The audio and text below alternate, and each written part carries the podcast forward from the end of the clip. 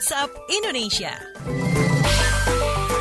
Kita keliling Indonesia di WhatsApp Indonesia. Kita awali dari Solo, Jawa Tengah untuk mengetahui langkah antisipasi bencana alam yang dilakukan Pemkot Solo. Selengkapnya kita simak laporan kontributor KBR ada Yuda Satriawan. Selamat pagi. Selamat pagi. Pemerintah Kota Solo menyatakan sudah melakukan berbagai antisipasi bencana alam. Wali Kota Solo Adi Rudiatmo menyebut telah mendirikan masing-masing pos siaga bencana dengan melibatkan berbagai unsur instansi, antara lain BPBD, TNI Polri, Basarnas Pemadam Kebakaran hingga Dinas Kesehatan. Menurut Rudi, Solo saat ini rawan bencana banjir, gempa bumi, dan angin puting beliung. Selama dua pekan ini Solo diguyur hujan deras dan angin kencang. Puluhan pepohonan di Solo bertumbangan. Motor, mobil, hingga sejumlah rumah warga rusak akibat robohnya pepohonan di sekitarnya maupun dampak angin kencang.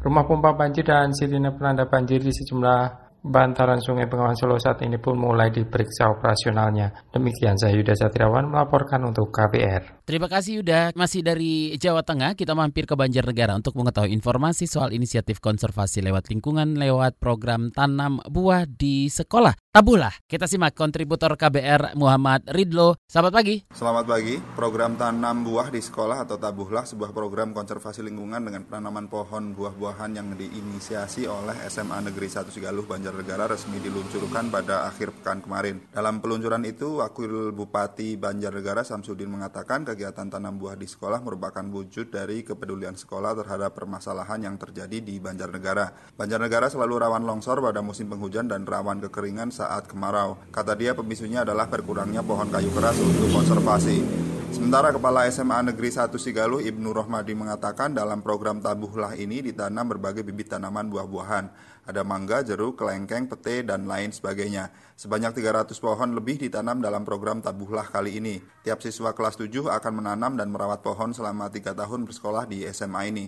Penanaman pohon buah di sekolah juga bakal menjadi sumber makanan tambahan untuk siswa. Rencananya program Tabuhlah akan dilakukan tiap tahun dan meluas ke perkampungan sekitar sekolah. Demikian saya Muhammad Ridho melaporkan untuk KBR. Terima kasih Ridho. Terakhir kita menuju Balikpapan. BPJS, Pemda, dan LSM akan awasi proyek Ibu Kota Negara. Selengkapnya dilaporkan kontributor KBR ada Teddy Rubengan. Selamat pagi. Selamat pagi. BPJS Ketenagakerjaan mengingatkan perusahaan-perusahaan yang mengerjakan proyek pembangunan ibu kota negara maupun pusat pemerintahan mendaftarkan seluruh pekerjanya sebagai peserta BPJS Ketenagakerjaan. Kepala BPJS Ketenagakerjaan Cabang Balikpapan Ramadan Sayo mengatakan akan bekerja sama dengan pemerintah daerah, LSM, dan masyarakat setempat untuk memastikan seluruh pekerja terdaftar sebagai peserta BPJS Ketenagakerjaan. Menurutnya hal itu sesuai peraturan perundang-undangan dan melindungi seluruh pekerja khusus yang berada di wilayah kota Balikpapan maupun Kabupaten Penajam Pasir Utara yang menjadi lokasi pusat pemerintahan. Kata dia, BPJS Ketenagakerjaan Cabang Balikpapan yang membawahi kota Balikpapan dan Kabupaten PPU juga akan mendatangi seluruh perusahaan yang memenangkan proyek pembangunan ibu kota negara ataupun pusat pemerintahan. Diperkirakan ribuan pekerja dari Kalimantan Timur maupun dari luar daerah yang akan mengerjakan proyek pusat pemerintahan yang bernilai ratusan triliun triliun tersebut.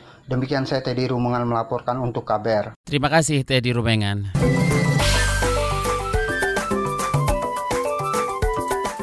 WhatsApp Indonesia.